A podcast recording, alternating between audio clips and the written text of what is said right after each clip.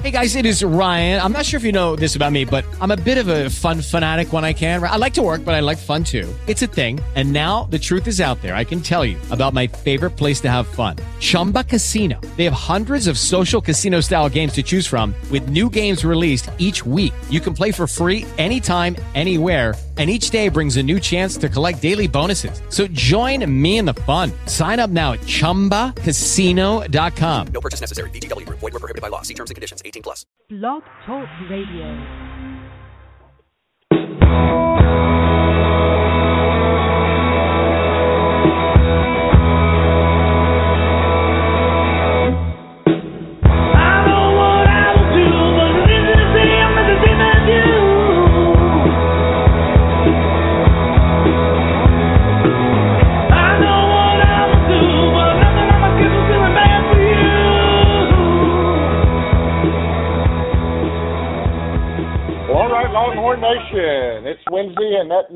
Another Orange Report.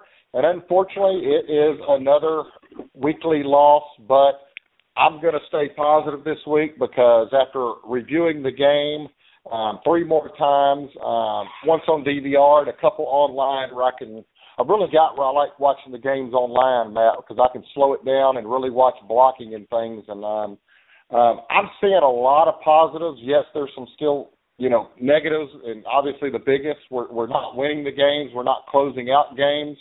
Uh, you know, it's amazing how young this team is um, and how close we feel in one second, and then the next second we still feel so far away. But the amazing thing, we're about four or five plays away from being three and one uh, instead of um, one and three. Um, the Cal game was right there for the taking. This game was basically all we had to do was pick up a first down or two, get a stop or two, um, and, and, we're right there. Um, we'll talk about the officiating a little bit. Um, you know, obviously it was horrible. There's no way to sugarcoat that. So um, we're going to definitely recap the uh, Oklahoma State game tonight, and then we're obviously going to jump right into the TCU game, which joining us here in about four or five minutes will be Marshall Weber from the Frogs of War site, and we'll talk a little um, TCU, and I'm sure he's um, breathing a little better today. Um, if everybody saw the TCU game, um, they basically got a miracle tip um, ball to, to win their game, or they would have um, been an upset victim. So I think that's what we're going to see every week in the Big 12. Uh, but with that said, how's it going tonight, Matt, up in Fort Worth? It's going well. Looking forward to uh quote unquote home game for the Saturday. It's a nice uh, three and a half mile drive to the stadium, so that's a lot better than three hours to Austin. So I'm looking forward to that. Yeah, and you know, I still think we'll have a, a good crowd there. Uh, you know, eleven o'clock games, nobody likes them, but you know, in this instant, you know, TCU coming off a big emotional win. Um, we're coming off obviously a big emotional loss. Um, I, I think our kids will be ready to play. Maybe TCU will come out sleepwalking a little bit, and we might be able to to jump out to a lead and, and, and see what happens. Um, you know, um, you know, the, the, you know, like I was saying in the opening, I, I see a lot of positive signs. Uh, Heard again didn't have a great game, but he had a, a pretty solid game. He missed some throws. Um, he took a couple sacks, you know, that, that he didn't get rid of the ball in time. Um, some of that was his fault. Some of that is the way um, Oklahoma State decided to to attack him. And I saw some interesting things. And and now that he's been on film, uh, you know, a couple games, I think that's what we're gonna we're gonna see. Um, but Oklahoma State did some pretty interesting things on defense. I started picking it up when I rewatched the game. A lot of times, what they did is they looped their defensive ends back in towards the center on pass on pass plays many times to keep him from splitting up the middle. And then the tackles basically didn't rush up the field; they slanted to the outside, um, and then basically had a, a linebacker step up to the outside, and then one spying in the middle. Um, so you know, teams have made an adjustment on his running ability. It's time now for our coaches to scheme around that because that's probably what we're, we're going to see a big dose of. But uh, you know, we've handled it pretty well by them doing that, we found some soft spots there in the middle, and we were gutting them pretty good right up the middle there for a while. And then obviously once Perkins went down, the offense just went uh, went zero. It, the, the day was basically over at that point. And then you throw in the officiating that, as we know, was was subpar. Um, putting it nicely, not not wanting to use um, four letter words here. um, some very questionable calls, and, and and we're going to get into the officiating. I don't want to harp on it, you know, a lot. We'll get on it, um, in, in, on our second segment after Marshall comes on, um, and we talk TCU. I mean, it's been beat to death. The message boards have, have just about beat it to death. Um, you know, there's not much else to say. You're, you're hoping at some point um, the the officiating will at least even out. But I guess the the thing before uh, Marshall gets on here, I am going to say on it is, you know, I've seen some pretty good write ups on it, some pretty good statistical analyses on it, and you know, it, it just doesn't pass the sniff test. Now, I don't think the refs sat in a in a room and said, "Hey, let's let's screw Texas today. Let's do this." I don't think it was a concerted effort on the whole group. Uh, but there's at least one, possibly two on that crew for whatever for whatever reason um, are, are quick to throw flags on some things that could be thrown on a lot of people. So you know, I, I don't want to make accusations that it was flat out cheating. I mean, but it, it was a poorly officiated game. Now, with that said, if we make a few more plays, we don't drop the punt. Uh, we probably go to overtime. I like our chances in overtime. Uh, you know, the fumble um, at the end where they said it wasn't clear um, who recovered it. We recover that um, there instead of you know us starting at the five, we start at the fifty. That changes the field. So you know, I, I, when I've rewatched the game three times, other than dropping the punt, which was you know the the ultimate nail in the coffin, as they say, there wasn't much else we could have done to win the game in that last five minutes. There was three or four critical, critical calls uh, that just did not go our way, and one of them was a close call. The other two were just completely atrocious. So we'll we'll talk about those more probably in about 20 minutes or so when we get through with Marshall. So with that said, Marshall's on the line. I don't want to keep him holding.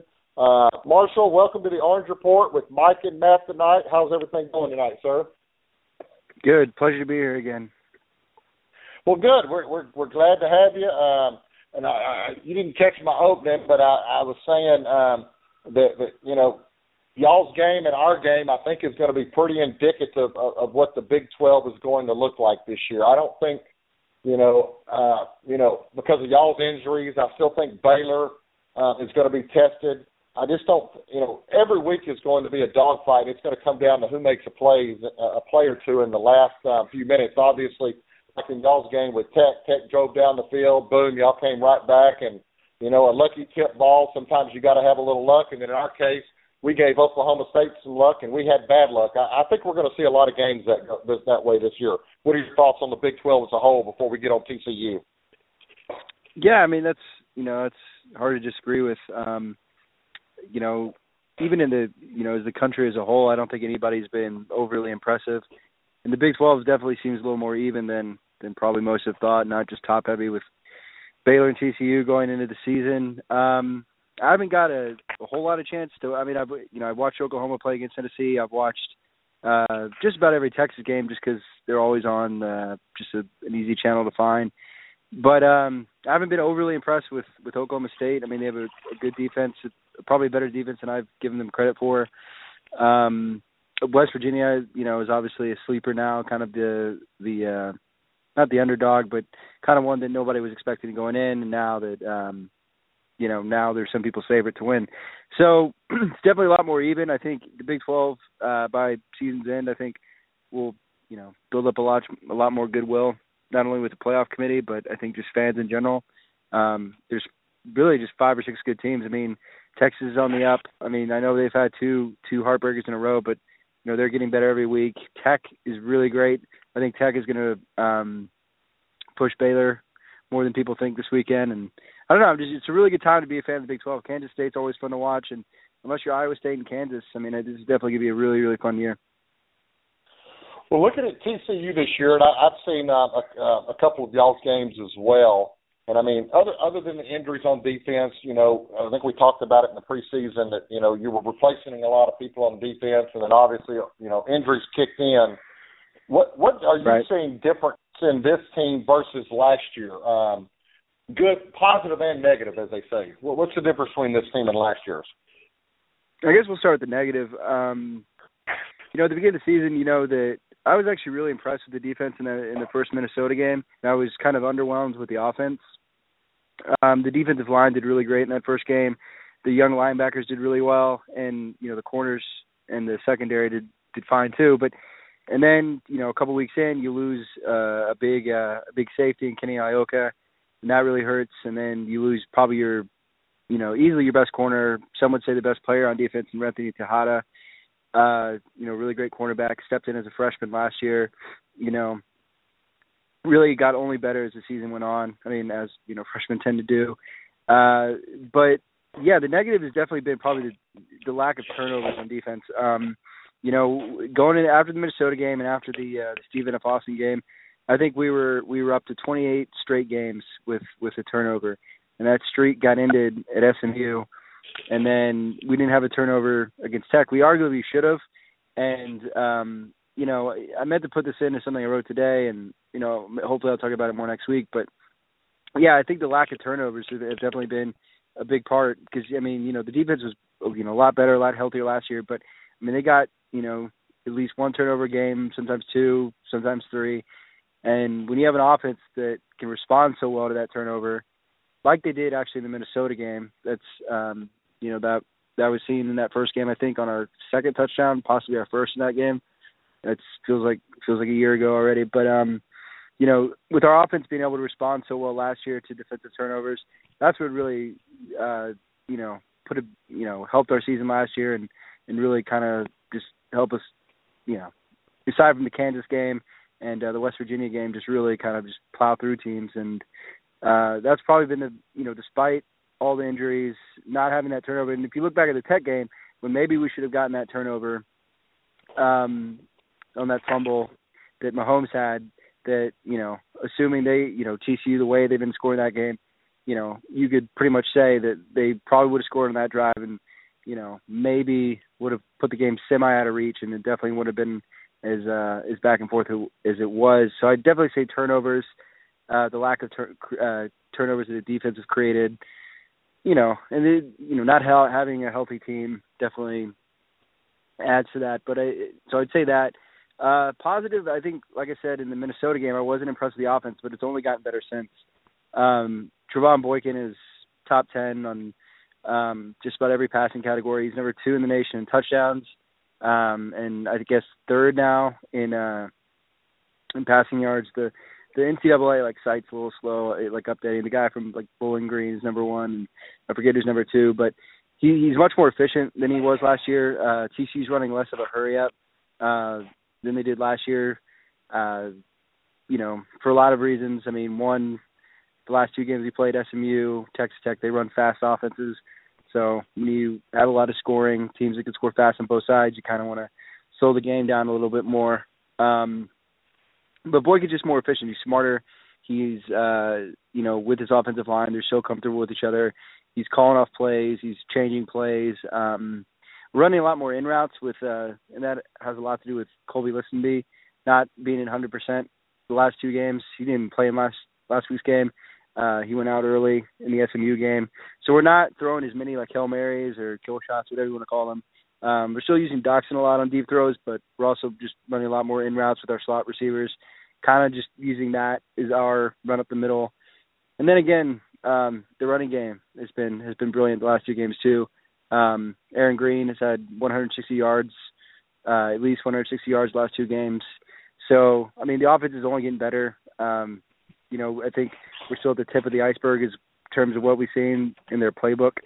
Um, but it's it's it's really exciting. You know, we had a we had a big uh, Ty Slanina go down, uh, slot receiver, fan favorite. I mean, one of our best receivers, uh, super athletic. And then we had a freshman step in named Garrison Stewart, you know, probably had no idea he was going to play not only this game, maybe maybe for the rest of the season, and um, steps right into that that tough environment in Lubbock, you know, where you know Boykin, even Mahomes had to call down the calm down the crowd because he, they couldn't hear the plays, and um, that kid just stepped right in, caught 88, caught I forgot how many passes, but he you know he got 88 yards, and you know that just kind of just shows you the depth TCU at least has on offense, and and it's just such a, a you know the unit is just so uh, on the same page, and those guys have. I mean, it just shows how like mature they are. Not only from last year, they kind of just surprised everyone, but they've kind of, you know, they may have not highlight wise, maybe like pass the eye test. A lot of my friends even will watch the game and be like, "Oh, I don't like our offense here." It's like, well, you know, they scored 55, and you know, they scored just about on every drive in Lubbock, and I like the offense a lot better this year. I think it's a little more. It's not taking as many chances. There's a little less trickery. Like I said, but that has led to Boykin being more efficient. He's he's well over 60. Uh, like I said, I think when when I called you last time, I wanted Boykin's percentage uh, completion percentage to be higher, and it, and it has been, and, and it's definitely shown. So I don't know, like that. You know, for the fact that the offensive the offense has been able to improve on what it did last year is uh, is is really encouraging. Yeah, and I guess you know when the when the season opened up, you know, uh, you know, Swoopes was, was a starter, and I, I knew that that sure. was going to be very short lived. And now, obviously, that you know, you and me and, and the rest of the country has seen a few games of Heard, a redshirt freshman, the only three starts into his career. Uh, you know, what, what do you think defense, um, defensive wise, TCU is going to do now that they would have been different? Obviously, having Heard in there, who who on any given play can can bust a seventy five yarder. Sure. Um, tell the truth, I mean, I think it's sort of anyone's guess. Um, you know, Patterson talked. I think it was yesterday at a press conference. It wasn't today's but they're gonna have to do something different. You know, they played a you know Matt Davis at SMU is mobile, uh, kind of more like Heard as opposed to someone like Mahomes, who's kind of kind of more of a power runner. Um, so I don't know. Gary has something special up his sleeve, but as a whole, I think uh, you know Heard doesn't throw the ball a lot. Um, he threw the ball a lot in the Cal game, but he uh, he didn't throw a lot in the Oklahoma State game or the Rice game. I mean, he gets, you know, it, it's kind of a weird thing to say because you know his uh, you know his yards I think per completion is about like eight or he's I'm trying to think what the exact stat was. Um, but anyway, he's he's thrown about 18 games on average, not including the Notre Dame game because he only threw one pass. But since the Rice game, he throws about 18 times. He's only I think he's thrown 56 times this season, and Boykin threw 54 against Tech. So we just have to be smart about kind of limiting when he throws and how effective that throw is. Um, as good as he is on his feet, and he's so good on his feet, and he's such a fun player to watch. Um, he's definitely been able to create some some pretty deep plays. Uh, that being said, his I think his arm strength probably needs to improve a bit. I mean, like I said, he's a talented kid, much better than Swoopes. But if we can kind of just eliminate his uh, his kind of improvised runs and improvised kind of passing plays and finding somebody deep and kind of shutting that down and basically preventing him, like you said, uh, from breaking a 75 yarder or you know throwing a a 40 yard pass that becomes you know or yeah you know throws it 20 yards and it becomes a 40 50 yard pass and Texas gets a big big gain off of that.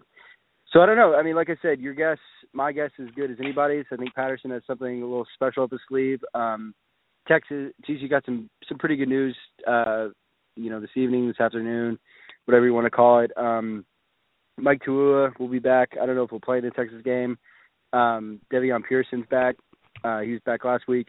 And Terrell Lathan, uh, kind of giving us mixed feelings. He, on Twitter, he kind of made it seem like he's to be back this weekend, but I think Patterson still at least told the media that he'd be at least two weeks. So TCU's getting healthier. Um, you know, I hope I'd like to see Tuaua back and Lathan back, but you know, I think the worst you've seen of TCU's defense is is kind of over, and that that was against Tech. But like I said, Heard is is as hard as anyone as we'll face this year.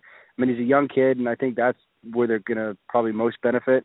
And like I was talking about earlier, the turnovers, and if we can just find a way to make a young quarterback like that make a mistake, that'll kind of negate, you know, the big plays he is capable of making. And and by all means, he will make a couple of big plays on Saturday. It just it's a matter of how much he can do it. Um, and I just don't know if he can necessarily keep up with Boykin. Not because he's not you know, a, a good quarterback. is just, you know, Boykin, this is second year ish. You know, he's been the quarterback for three years. He kind of was a receiver for a year, but you know, I mean, it's just an experience thing right now. And but you know, credit credit Heard and you know credit you know the the offensive coordinators at Texas. I mean, I think they found their guy, and he's definitely going to be a force for the next couple of years for the Big Twelve. Yeah, on, on defense of, of the guys you uh, that you listed that are out and everything, what which one is probably sure. the one y'all missed the most in your opinion?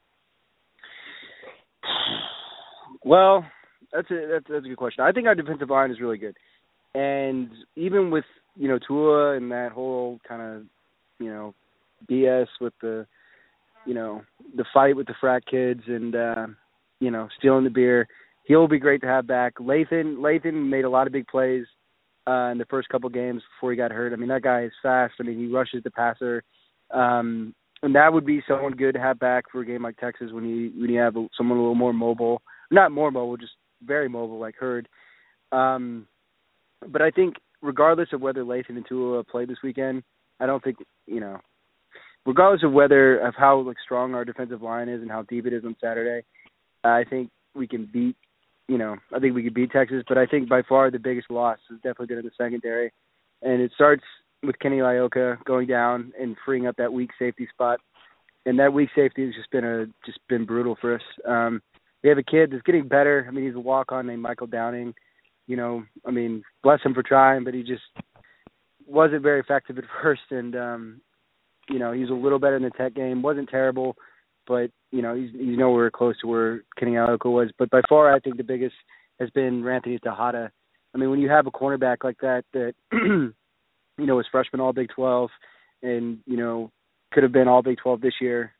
Um, you, you take away a corner, and you know that means you basically have more options with your receivers and what you can do with your offensive game plan. Because you know Texada's covering your best receiver, you start throwing to the other guy, and you know you can predict that they're gonna have to go to the other side of the field more.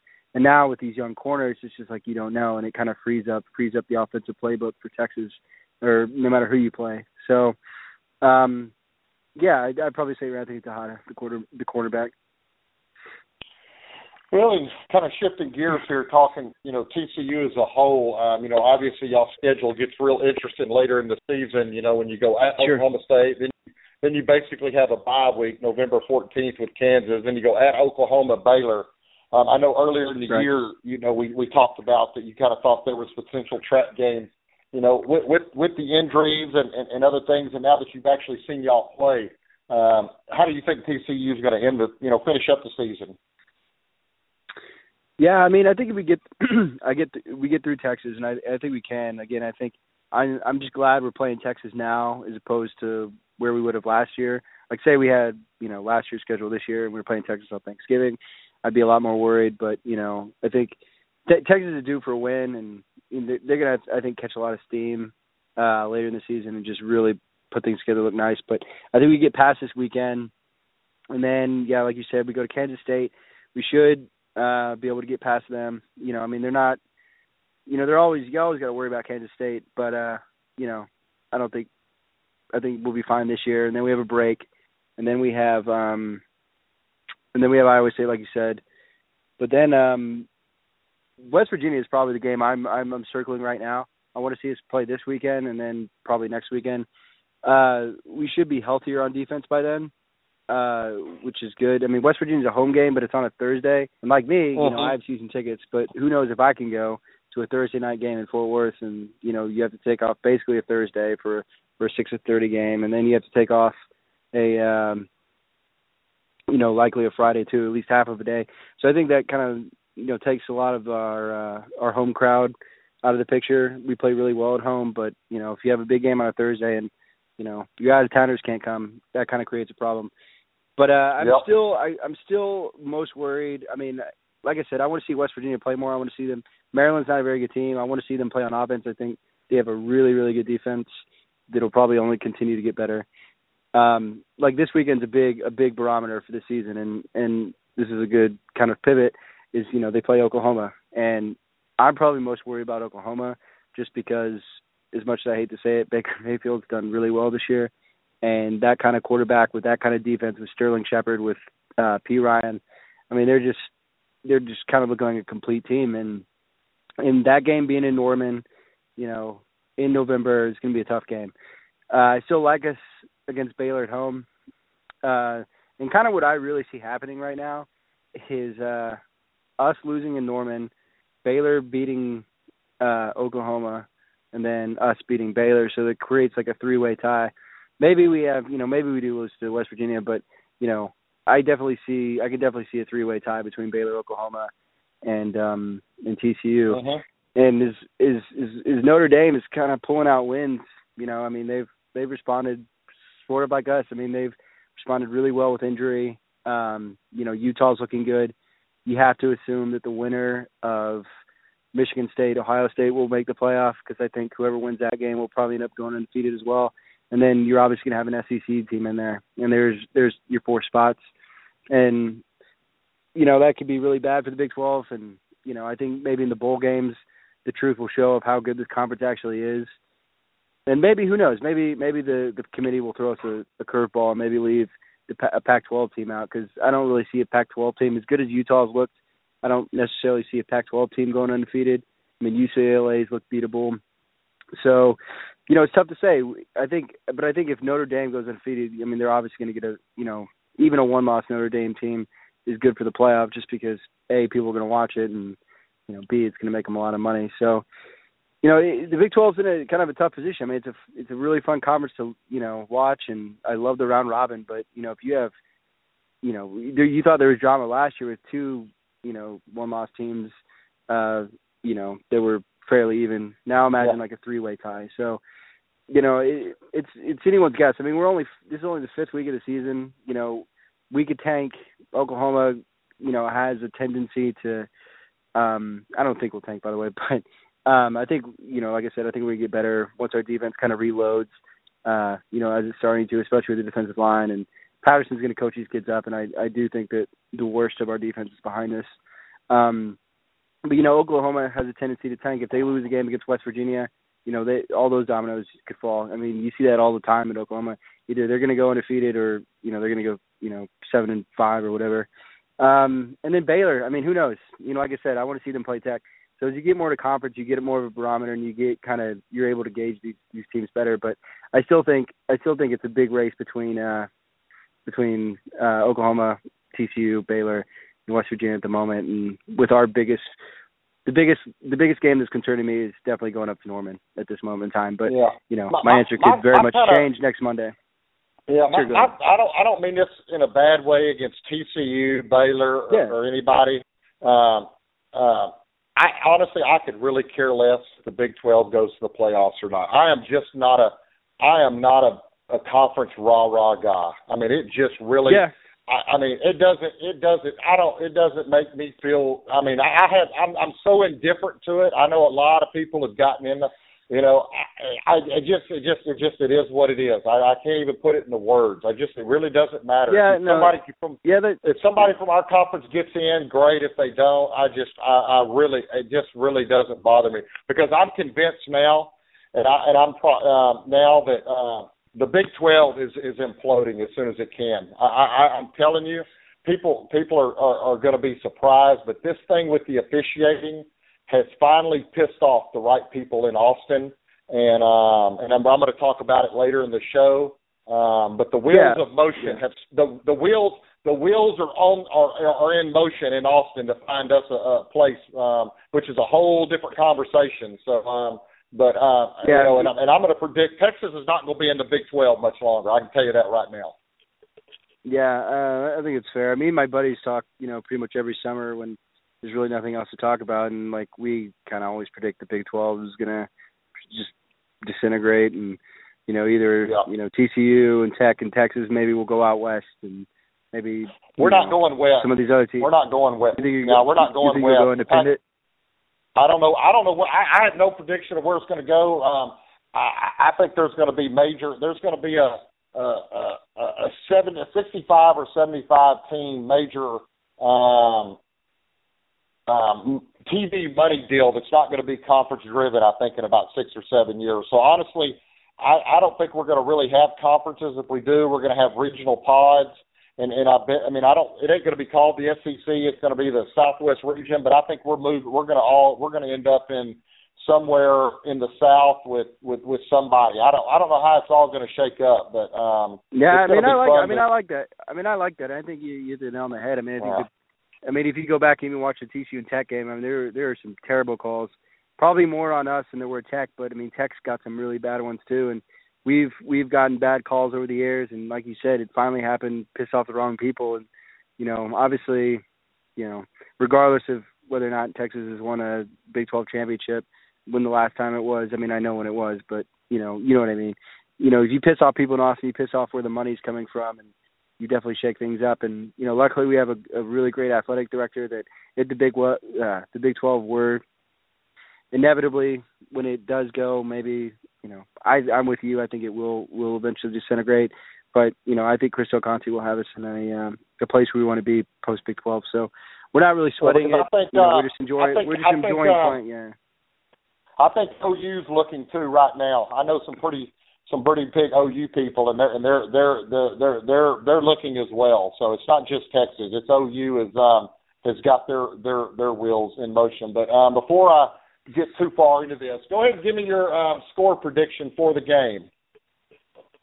God, what did I say? I forgot what I said in my preview, but I gave us I gave us 14. I think I think I said 52 38. I think I think um, you know it's a little close at first. TCU pulls away, and then Heard starts to kind of get things moving a little bit in the third, uh, and then we kind of make a big stop, and, and TCU pulls away kind of at the end, and kind of gets you know a garbage time touchdown in the fourth, and you know becomes 38-14. But I think Texas pulls in pretty close. I think it it, it becomes you know something like 45.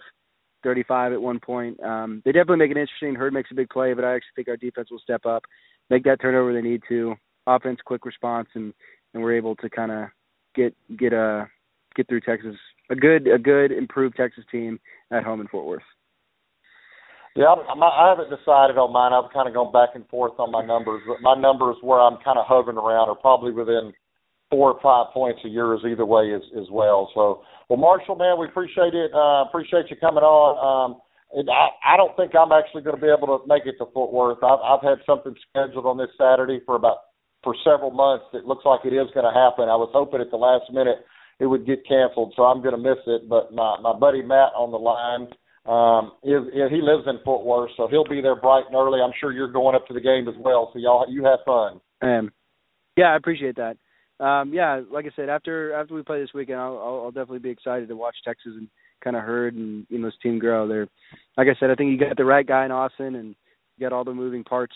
You know, all of Strong's recruits are looking really good, so I'm I'm excited to see Texas grow. I'm excited for you guys. Yeah, I, I, I I'm not excited about it as you are. I'm just going to be honest. I'm just I'm going to see how it all plays out. But tell our listeners if uh, if they want to talk to you on Twitter or go over to y'all's um, site where they can find you. Yeah, I mean, if you want to if you want to read more about the game, um, we did a good Q and A with Barking Carnival today. The uh, one of the Texas SB Nation sites. Um, we'll have our version of it out tomorrow, but it's just Frogs O' War on Twitter. Um, frogs and then O uh, apostrophe War. Uh, and then you can find me just by searching Twitter, just Marshall Weber on Twitter. Um, my handle is uh, Marshmay5. Something I've had, like I said, I explain this every time. Something I've had like since an Xbox name in like high school. But um, yeah, just search Marshall Weber on Twitter. You'll obviously see the TCU stuff in the bio, so that'll be me. Um, yeah, follow Frogs O' War. Um, follow your, you know, your SB your Texas SB Nation sites to do a really, really great job too. Um, yeah, so find us on there, and I look forward to uh, look forward to the game Saturday. All right, man. Appreciate you coming on. Have a good evening. All right, thanks, Mike. You too. Thank you, sir. All right. All right, Matt. I, I was going to let you jump in there, but it just kind of got away. So I'm going to let you just um, have a few minutes of your own to, if you wanted to dissect anything Marshall said. Well, you know, I think uh, you know, he kind of took some of the questions I was going to ask, so I wouldn't have been able to jump in anyway because I was going to ask about the players coming back. That was really my main question. I saw that come across Twitter. Um, to me, you know, what I was when I was looking at the stats from the Tech game, I'll be honest, you know, watching it live, it just looked like a ping pong match. So I really wasn't paying very close attention to the details. Mhm. It looked like you know Tech was able to run the ball pretty effectively in that game, and I thought that was a good sign for Texas. Um, if they're getting some of that beef back on the defensive line, that could be a problem. I think you know what I what I just remember of TCU last year, and obviously it's a totally different defense now as far as what players are on the field, but what Patterson did to Swoopes, you know, their defensive line just mauled our offensive line all night long, and so they were getting pressure with four and they had seven guys back in coverage, and you're screwed if if they can do that. If you can't run against their four, and they can drop everybody back and still get pressure, it's going to be a long day. And so, to me, that's the big key on Saturday. Um, and Marshall also brought up turnovers. You know, to me, that's a huge thing. And you know, obviously, it's a it's a sign for optimism if TCU's not really forcing a lot of turnovers. Um, that's one thing I'll say about the Texas defense. You know, they're young, uh, and Mm-hmm. usually what we see is, you know, they don't force turnovers because they're just trying to stop the other team, and it's not till you really get good that you you can ace you can ace that test, and now you move on to trying to force turnovers and make big plays. Our defense has been making big plays despite giving up, you know, yards galore. Um, the thing that worries me is that stuff usually tends to even even out a little bit, and we're one and three with a plus six turnover margin. TCU hasn't forced a lot of turnovers. Uh, you know that makes me a little bit nervous if if things are due to even out a little bit. We absolutely cannot afford to lose the turnover battle. Battle, uh, like he said, with that offense TCU has, if you turn the ball over three or four times, I mean, you could have the best defense in the world, and you're still going to give up 35 points to those guys. So I, I think he was on. You know, he nailed nailed it pretty much about you know most of the stuff I was concerned about with TCU, and I thought you know gave a little more insight to what we're going to see on Saturday. Yeah, um, yeah. My score prediction is probably not, like I said, too much off from his. I, I don't have TCU scoring 52 points. I mean, I may be wrong there, but I think our defense is getting better, and I think the coaches are finally starting to to recognize some combinations that give us a, a lot more athletic ability on the field. And obviously, I think the I think the reason the defense is getting better is, is you know it always starts up front. I think Hassan Ridgeway is finally starting to look healthy, and he's finally starting to um, to get in shape. Um, I, like I said, a couple times I went back and watched the game and slowed it down a little bit. There, he was in complete beast mode up front. I mean, he became in that second half where he was almost Oklahoma State could not do anything with him. They doubled him, triple him, and he must they must have just made something to piss him off because he was in pure beast mode. I mean, he was unblockable. I mean, he lived in the backfield. He was crushing, running plays. I mean, they. I mean, he just was pretty disruptive. So I'm, I'm hoping that that high level of, of play can continue because what it does now it starts to take pressure off the linebackers. They're running free. Um, the defensive backs are not having to worry about linemen and, and, and people coming out on them on sweeps. So um, you know make, that that's a positive that's a positive sign. But um, I do want to talk go back real quick before we before we move on. I want to I want to give these numbers that I found um, very very interesting on snaps. On defensive end, Shiro Davis played about 46 snaps. Bryce Cottrell played about 29 snaps, and then um, redshirt freshman Derick Roberson played about three snaps. So he's still in a in a in a reserve role. Um, Naashon Hughes, the sophomore, he played 61 snaps, and then Charles Omenihu, the the true freshman, played 17 snaps. So uh, if you're tracking the numbers, um, Cottrell is starting to get uh, more snaps, and then obviously Charles is starting to get more snaps. So I would be surprised this week if, if we look at these numbers again next week that Amahu is up into about the 25 or 30 snaps um, range. So you're, you're, again, you're starting to see you know more true freshmen get more and more um, time. Now, will linebacker um, Peter Jinkens is still getting the vast majority around 73 snaps, but um, and then you have Anthony Wheeler who also got 26 snaps, another true freshman. And then obviously Malik Jefferson got 71 snaps. So Malik's playing just about every down and they're moving him around a little bit. So uh, now this this is interesting at, cor- at cornerback. This is where the numbers this is where the numbers really start to um, to um, to shake out. Duke Thomas um, is getting 76 snaps, um, but he's getting about 57 at nickel, 15 at corner, and four at right corner. Holton Hill got 54 snaps, so he was in the game a lot. True freshman. Kris Boyd at 41 snaps. Davante Davis uh, at about um, uh, 30 snaps, give or take a little bit. Another true freshman, and then John Bonney uh, about 13 snaps. Dylan, and then um, so you're starting to see uh, a lot less. And then Jason Hall had 78 snaps. I think the players you can look for this week at safety to start to get more looks is PJ Locke, and then you're going to start seeing some other combinations at safety. So it's going to be interesting to watch um, those those um, progress as the youth movement continues. And on offense, I think you're really going to start to see. Um, Ryan Newsome's going to start to get more snaps. So obviously, Burt's already getting the majority of the snaps. Um, so again, you're slow, you're seeing every game more and more freshmen and redshirt freshmen are, are are are getting snaps, and it goes back to to what um, I remember what Charlie and them said in the preseason.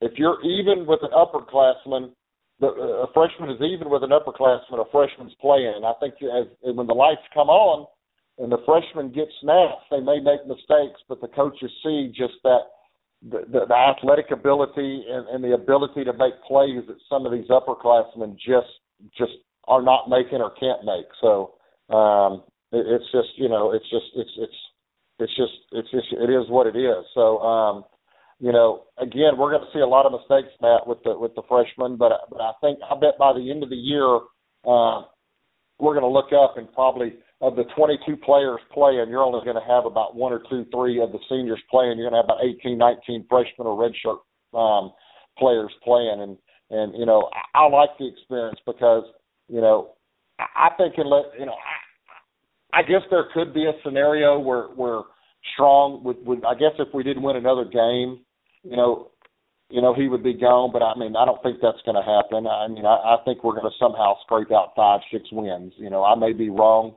um, because the schedule does get better after OU, and there are some winnable games there. Um, I mean, Strong is going to be back next year. Um, if he can pull in anywhere close to the type of class in 2006 that he got in 2015, um, um, this the ship could be starting to turn a little bit. So, I mean, what are your thoughts on the major youth movement, which is not surprising? Yeah, I mean, honestly, you know, this is just such, such a weird year because we're one and three. We've had two heartbreaking losses, but this team is fun as hell to watch, and it's fun as hell to watch Yeah. these young guys come in because they don't play like freshmen. Whereas, you know, a lot of times a freshman will be tentative. Uh, these guys are making mistakes. They're making mistakes out of being too aggressive, which Mm-hmm. you know, I'll take that any day of the week, man, over somebody that's just scared to make a mistake. Um, you know, I think the secondary is really impressive. You know, when you think about, you know, guys that have been fans of this program for a long time, you know, we've had, you know, we could sit here for the rest of the show and rattle off all the names in the secondary, you know, that have come through here. And really, other than Earl Thomas, a lot of those guys were brutal their freshman year. I remember Cedric Griffin. I hated him his freshman year. He was terrible, and his effort was poor. And I remember I'll never forget the, the Texas OU game where he, you know, just basically gave a one-handed shove to somebody to try to push him out of bounds, and obviously didn't make the play. And I thought this guy is a waste of a scholarship. Well, he turns out to grow up and become, you know, a huge player and make a career out of it in the NFL. Mm-hmm. So to me, when I think about those guys and how rough they were as freshmen, and then I look at guys like Holton Hill, you know, getting a pick six, and you know the other guys in the secondary that are coming in and making something happen. Sure, they're giving up plays, they're getting beat, but I don't see a lot of head hanging, and I don't see a lot of um, you know lack of effort when things start going bad. They just seem to keep balling. Um, and to me, that's really exciting. I think on the linebacker positions, you know, Malik obviously has made plays. I watched a lot of the linebackers at Oklahoma State, and I think it really felt like to me like, you know, after getting gashed on on the run at Cal, they were really focused on trying to take away the run, and they ended up kind of getting out of position because Oklahoma State ran a lot of those play action or misdirection, and the linebackers again being too aggressive were reading the run and forgetting their other responsibilities and then you know giving up plays or being out of position and they were hitting hitting guys over the middle. But to me that's stuff that you know that's just stuff that with experience and with confidence and growing confidence and being you know just getting that experience on the field they'll be able to eliminate that um athletically i think they're there and mentally they're definitely there and obviously malik has shown you know when he gets a chance to make a play he's going to make a play and and make a hit on somebody so to me, it's exciting. Um, you know, we I said it a couple weeks ago. The development's not going to be in a straight line. Although I have to say, with some of the secondary guys, so far it kind of has. It seems like every week they're getting better, um, Mhm. and and that's exciting. And I think that's the thing where, you know, I know people are frustrated. They're not used to being one and three, but I mean, I you know, it's absurd to see some of the stuff some people are saying about about strong. I when I look out on the field, I don't see a program that's falling apart. I just see a program that's they made the call right. You know, the only criticism I would have is you know waiting until game two to make some of those changes. Maybe should have been made at the, in the off season. But credit to the staff, they realized they failed that first test at Notre Dame, and it was time to make drastic changes. And we've seen that immediately uh, in all as- aspects, not just offensive coordinator, but guys that are coming on the field on defense. So Well, it's I mean, uh, you don't know what. Uh huh. No, I was gonna say, it, it, yeah. I mean, yeah. I mean, I agree that can be a frustrating point, but I, I really think what happened was, I think the, you know, Strong's twenty plus years of experience, um, your, you know, uh, all the other coaches' experiences, even though the freshmen um, probably looked just incredible in practice. You know, that little birdie in their ear was probably saying, "Hey, you know, it's practice. My my 20 years experience is telling me we're going on the road to Notre Dame, bright lights. They're right out of high school. Yes, they're going to be great next year, the year after. Uh, there's just no way they're ready to go play at Notre Dame, regardless of what they look like in practice.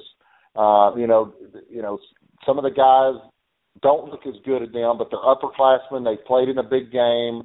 You know, let's go up there, see how we look, and I'll go from there. And I really think that's the way. And then he got up there went back, got on the plane on the way home, and said, "Well, to hell with this. I mean, I've got to play my freshman now." I mean, I think he, I think Yeah. he, he wanted to. I really think he wanted to do that the first game, but his years of experience told him this is unheard of. Freshmen ain't ready to play at this level. Well, he, he may have a special group here that is ready.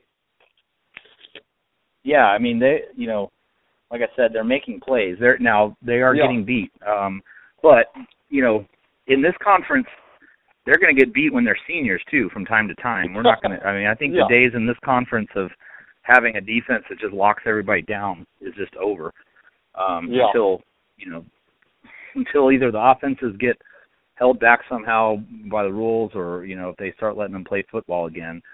Um, but I think you know the fact that you look at guys in that secondary, my God, you know, they're they barely know where any of the buildings on campus are, and they're making huge plays um, against you know Cal and, and Oklahoma State, which are you know we're not talking about Stephen F. Austin here. These are teams that are very capable on offense. So I'm excited. I mean, I'm terrified of the TCU game because it's another big step up in competition. It's much more like playing Uh-huh. Notre Dame than Cal or Oklahoma State, but uh it's fun to just see what yeah, I, to me where I'm having more fun is just literally watching individual guys um and seeing, you know, seeing those areas of development and know that like you said, if Strong can build off of this and get another class in here that can contribute right away, uh, you know, it ain't it ain't going to be long before uh, really he gets things rolling. That momentum starts going.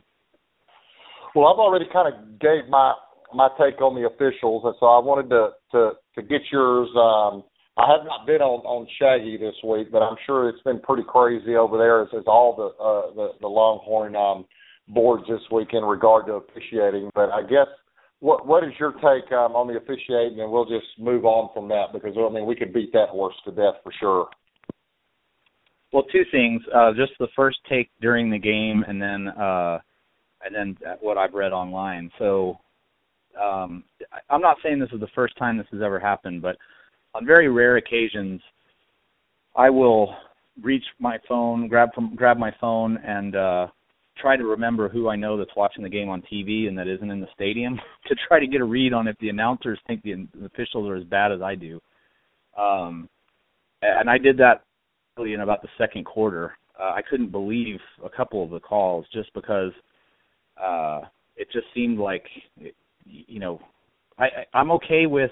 Well, I'm not okay with it, but there are crews that will throw a whole bunch of flags, and you'll see a whole bunch of flags on both sides. And, and I know this crew actually Mhm. did that in Morgantown last year.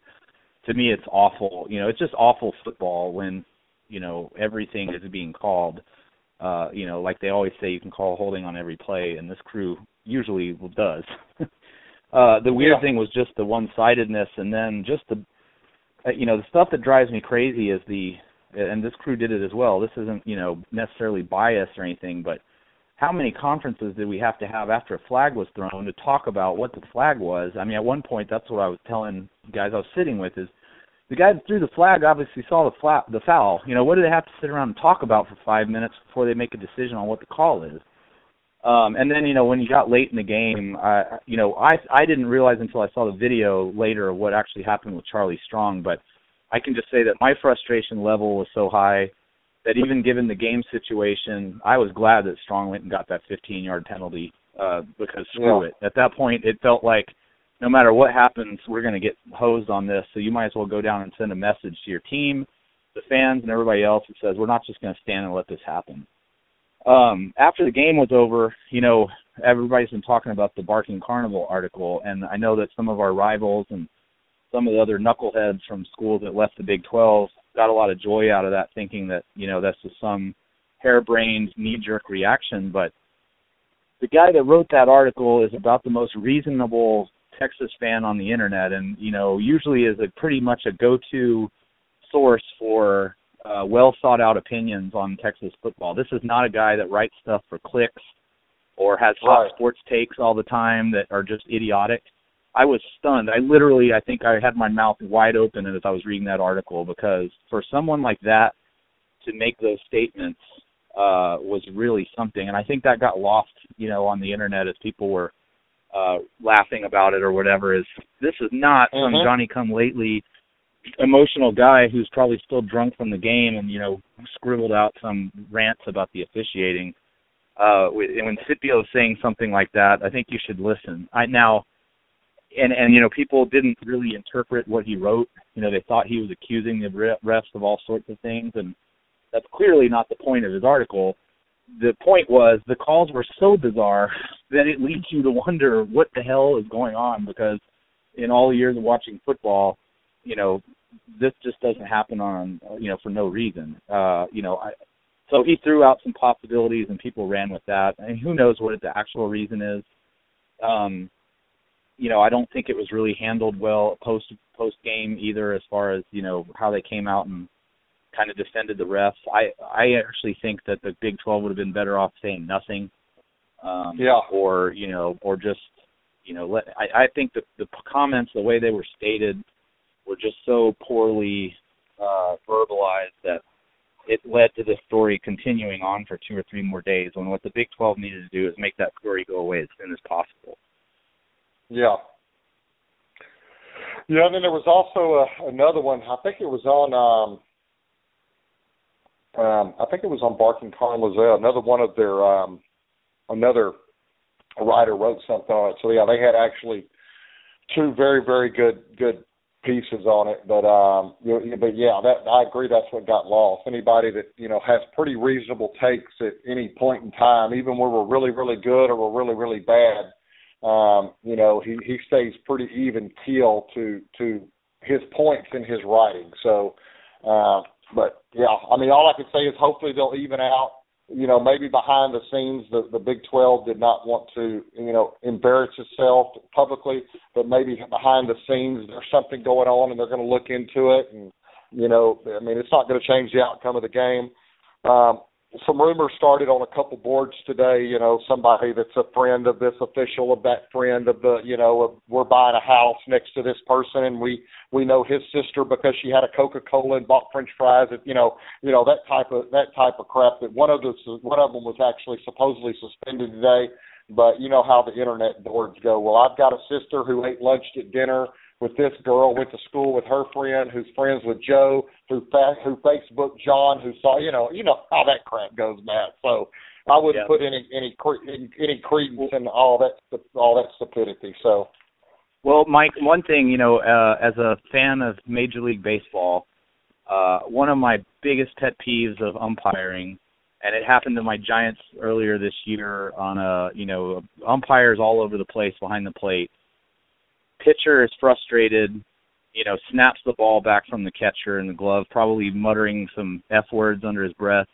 And the umpire runs out, you know, from behind the plate and takes his mask off and starts barking back at the pitcher. Well, of course, the pitcher's already hot. He barks back. Next thing you know, pitcher's ejected. And I think, you know, that line judge with Charlie Strong, I mean, I'm not suggesting, you know, I have no idea why that happened. It's probably heat of the moment. But a ref's got to know better, man. I mean, if you've got to know the situation, you have to know as a referee whether you think the defensive holding call is right or not. You have to know that your coach on that sideline is going to go nuclear when you call a defensive holding on a run play with three minutes to go in the game or whatever, and to continue kind of talking back. I mean, the ref has to walk away from that situation, and that to me is the main, the number one thing that I think I would say. You know, if I was a Big 12 official, if if anybody's going to get, uh, you know, taken to the principal's office, would be that. I mean, you, Yeah. Charlie Strong said his piece. Walk away. If he keeps walking after you and calls you an MFer and everything else, then sure, you got every right to throw a flag. But when you escalate it by turning back and getting right up against him, uh, there's nothing good that's going to happen from that, and it just it looks bad for everybody, the conference, the coach, the referee, and everyone. And I would say, if they want to make one of these stupid points of emphasis, the point of emphasis should be tell the referees to just walk away. All righty. Well, let's shift gears one more time. Let's um, do our top four this week, and as we always say, it's kind of kind of fluid.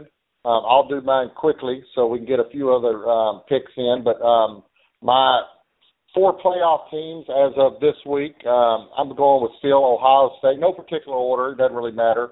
Ohio State, um, Michigan State almost slipped out of mine um, this week because that Oregon win is definitely not looking as good as it did earlier um, after Oregon's, but they're still in it. I've got Michigan in, and then I'm going to go with Notre Dame.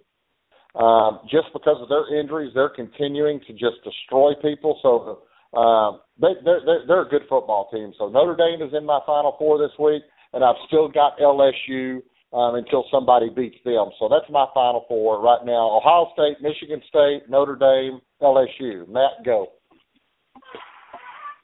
Ohio State for sure. Uh, I'm going to say Notre Dame number two because I saw something online that says E ESPN NFL draft so-called expert uh, Uh-huh. stated that Notre Dame has 10 of the NFL 150 uh, top prospects for next year's draft on the roster. Uh, still That's playing. pretty strong. Woo. Yeah. Yeah, that uh, that may explain why they're still playing well despite all of the massive injuries. So I'm going to put Yeah. Notre Dame in. Uh, man, this is really tough right now because I just think it's a little bit like the Big 12. There's just a big glob of teams. I I'm concerned about LSU, uh, just because that Syracuse team was junk. they should Yeah. have gone in there and destroyed them. Maybe they took it a little bit lightly, but I'm a little concerned about them. But I'll keep them in for now. But I've got a down arrow next to them Uh huh. and then I know I'm going to regret this at some point, but uh I'm going completely off the reservation, and I'm going to say UCLA is my number four.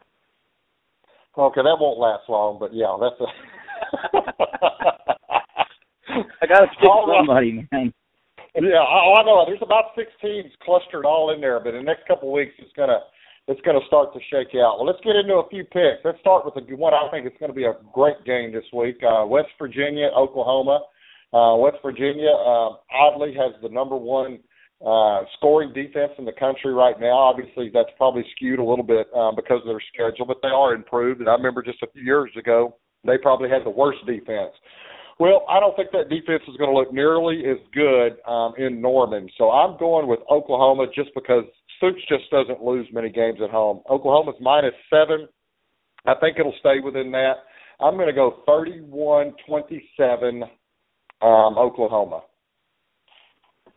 So this is one of those games where, when the point spread came out, then it made me nervous. I thought OU wins by two touchdowns in this game, but then I saw that it, I Uh-huh. think it opened at eight and a half and moved to seven. Yep.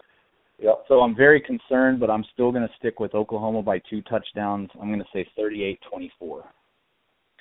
Next one, SEC matchup, uh, Mississippi State at the Aggies, uh, and you know, uh, I, I would uh, going back and forth if I was going to even give that idiot board of regent member um, any play on his stupid comments today. Everybody knows what they were, so I'm not even going to acknowledge it because he pissed me off. I'm not. I was going to pick A and M to win, but since he said that today, I'm not. I'm. I, I'm. I have changed my mind. I think uh, A and M's getting a little on their high horse. Mississippi State is actually a little better than they better than they thought. I think they're going to surprise A and M this week. I think it's going to be high scoring. I'm going 38-34 Mississippi State with the upset on the road. Well, I did not hear what the Board of Regents said, so uh, oh well, hold on. Let me let me let me let me let you know Um, the Aggie, the Aggie Board of Regent. Um, I don't even remember his name, Dare King or whatever. I don't know. Um, he basically was asked, of course, again about playing Texas, and he said, "Well." He said, I, I would like for, to get Texas back on our schedule because, you know, since we play so many tough games in the SEC, we need a few more cupcakes on on our schedule. So um, he said it'll fit. He goes, he goes, that'll fit right in with our other out of conference games that we play now. So there you go. Wow. Yeah. So he's taking the Bret Bielema approach to Yes. to uh, speaking to the media. Okay, well, I know I picked A and M to win big last week, and they barely survived. But I still don't believe in Mississippi State, and I think that A and M wins this one big. I know Dak Prescott is good. If he can go into Kyle Field and one man band it to a victory, I will uh, put him in my top five Heisman finalists for now. But I don't think that happens. I'm going to say A and M, 36, Mississippi State 17. Kansas State, Oklahoma State minus eight. Oklahoma State. Um, basically coming off a, a, a lucky win on their part. I think we exposed some things. I just don't think Kansas State has the talent to to win the game, but I think they'll play within eight. I think Oklahoma State will have a little letdown. I'm going to go 30-27 Oklahoma State. That's a good pick. I I'm kind of with you. I think if I'm Oklahoma State, I'm a little worried about a few things after watching that game. You know, the Wizard was watching that game film, but I just yeah, with K State missing their quarterback, starting quarterback for the year, um, I think this will be a five point game. I'll say 32-27, Oklahoma State. Ole Miss at Florida. Um, Florida is actually a surprisingly 4-0. Got a lucky win at Georgia. Ole Miss is a seven-point favorite on the road.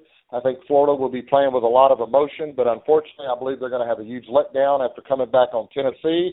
I think Ole Miss rolls. Florida's not there yet. They've been playing way above their heads. I'm going Mississippi State 42, Florida 17. Mississippi. Yeah. Uh, uh, Ole Miss, 31 to 10. Texas Tech at Baylor. Baylor at home, minus 17. Tech's coming off a brutal loss. They had TCU fourth down, had batted the ball up. Game was over. I mean, basically TCU was done. It, it took a miracle. That was a miracle play.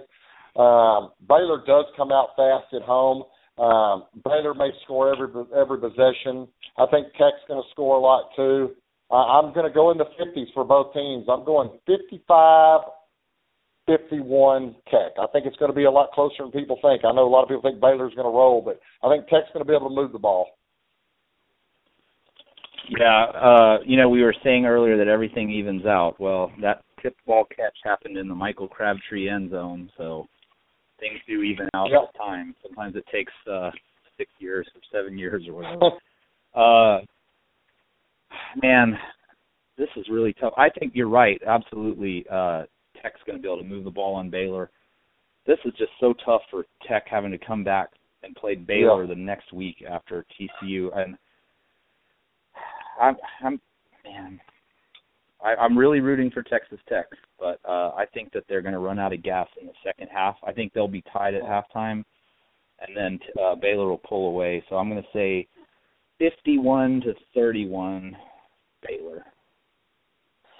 Arkansas at Tennessee. Tennessee six and a half point favorite. Arkansas choked. I mean, there ain't no other way. We were watching that game. They just basically handed it to A and M. All they needed was a first down or two.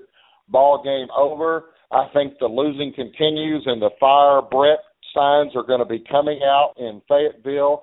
I think they're going to be have a big letdown. I think Tennessee finally gets a. a I hate to call it a signature win, but they are going to get a big win. I'm going Tennessee 31, Arkansas 14. Memo to Bret Bielema when you have third and four and a game on the line, and you're Arkansas, run the damn football. Don't throw two passes.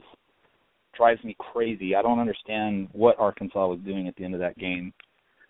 Uh, Tennessee, I'm not real sold on. They're also coming off that tough loss, but I think the home field comes to play here. another loss for Arkansas. I'm sure we all feel real bad about it. I'm to say Tennessee 34, Arkansas 27. And real quick, Notre Dame Clemson. It, it started at uh, Clemson was minus two. It's now a pick 'em. I'm definitely going to stick with Notre Dame. I'm going 34 30 Notre Dame. Yeah, until further notice, uh, I'm staying on the Notre Dame bandwagon, and I will never pick Dabo Swinney to win a big Saturday night primetime game at home after Florida State demolished them a few years ago when I was all over Clemson and lost some money. So take that, Dabo. I'm going to take Notre Dame 28 to 20. And the final pick of the night, our own Texas Longhorns minus or minus. I wish it was minus plus fifteen. um, plus fifteen. Um, it actually has dropped a little bit. Um, um, at TCU, eleven o'clock kickoff. Uh, TCU coming on a coming from a, a last second last play win. Us coming from basically a last play loss. Um, I think we're getting better. Um, TCU's defense is beat up, so I think that is we'll, we'll keep it in the game. But I think at the end of the day, TCU's offense in the fourth quarter will make just one or two more plays um, that we're going to be capable of making at this point. So I am not going to pick us to win this week, but I think we'll be pretty competitive. At least I'm hoping I am. But I think at the end of the day, TCU is going to win. I'm going to say, oh man, this has been back and forth. I'm going to go 41 31 TCU. Man, we're almost right on on this one. Uh I think if Texas is going to win, they got to jump on them early. We need a sleepy uh Fort Worth crowd. Hopefully everybody in Fort Worth goes out to 7th Street or Stockyards or whatever on Friday night and stays out till 2 so they're nice and sleepy Saturday morning. Um uh, you got to jump on them early. Cannot turn the ball over. Uh, and I'm not going to say force a lot of turnovers because I just don't think that's going to happen with this offense. And I think Texas will give a game effort. I think again they're going to show some things that make us kind of say wow, uh, make some plays. But man, Doctson at receiver uh, keeps me up at night this week. Even Yes. as good as our freshmen have played, if you look back, the Cal number one receiver destroyed us. Oklahoma State's number one receiver destroyed us. That probably is happening again. Um, I'm going to say I, you had 41-31. I think I had 41-30. So I think we're we're right on the same page. I, for once, we have almost the exact same pick.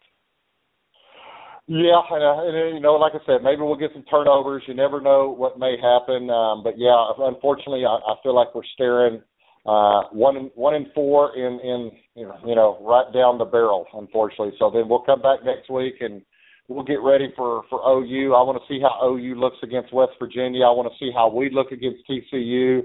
Um, maybe I'm picking Texas to upset OU next week. We'll see what happens. Um, real quick before we go, uh, Cowboys are, are beat up. Boy, that was a brutal loss for the Cowboys last week after getting to a big start, uh, out to a, a, quick start. My Texans figured out how to win, even though we still look awful. The best thing about the Texans is, is they let fat ass Bullock go today. Thank God. One less Aggie on the roster is always a good thing to me.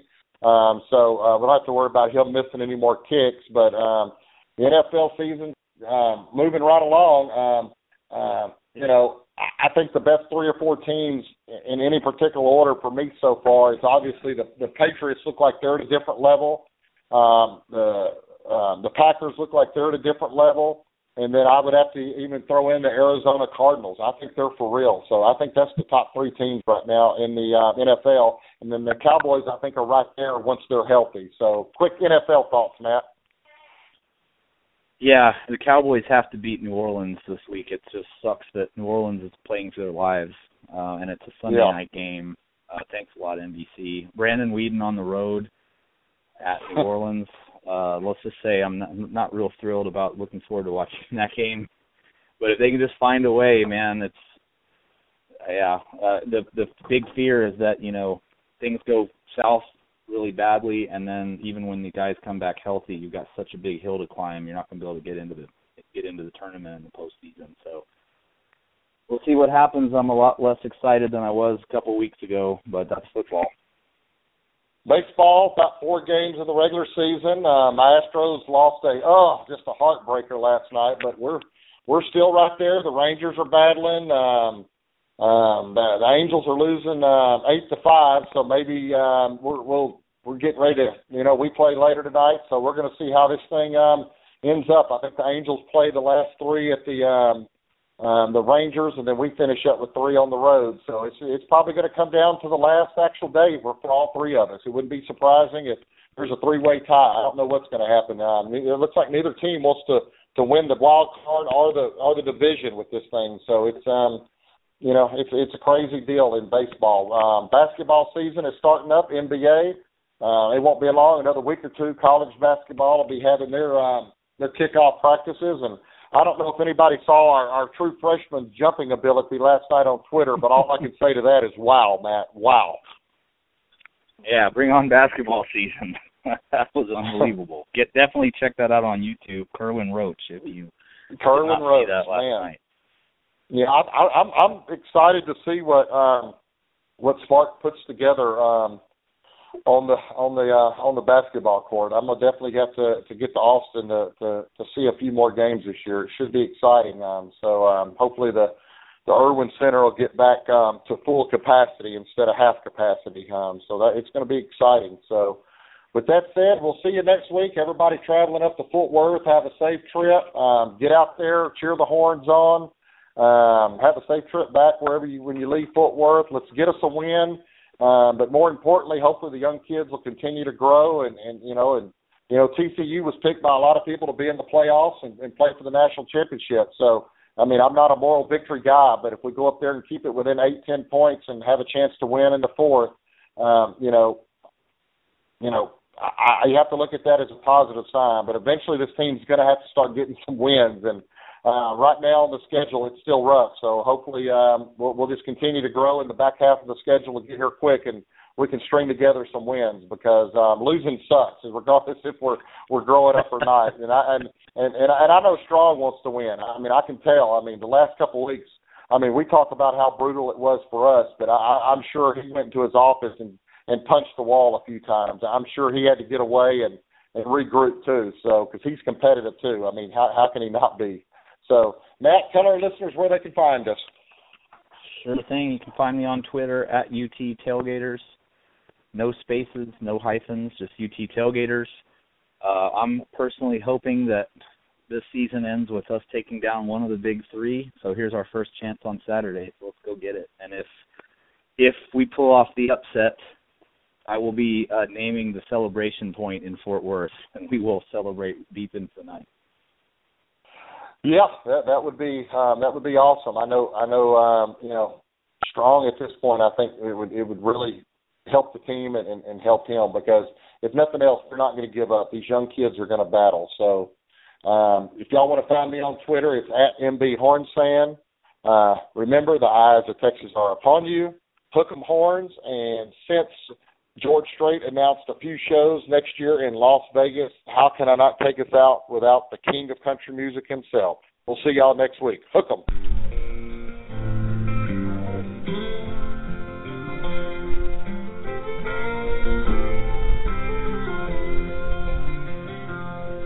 There wouldn't be no Alamo,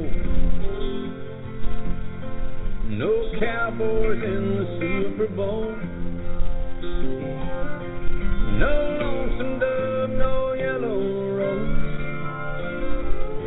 I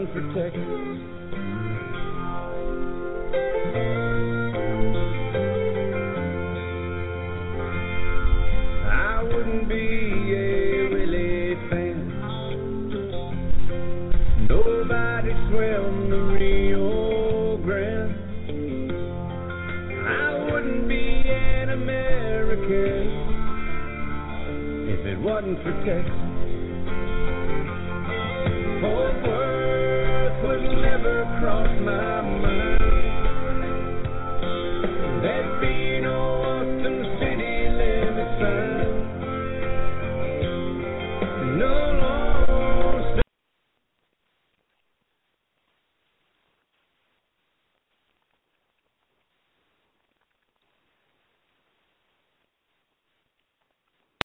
With the Lucky Land slots, you can get lucky just about anywhere.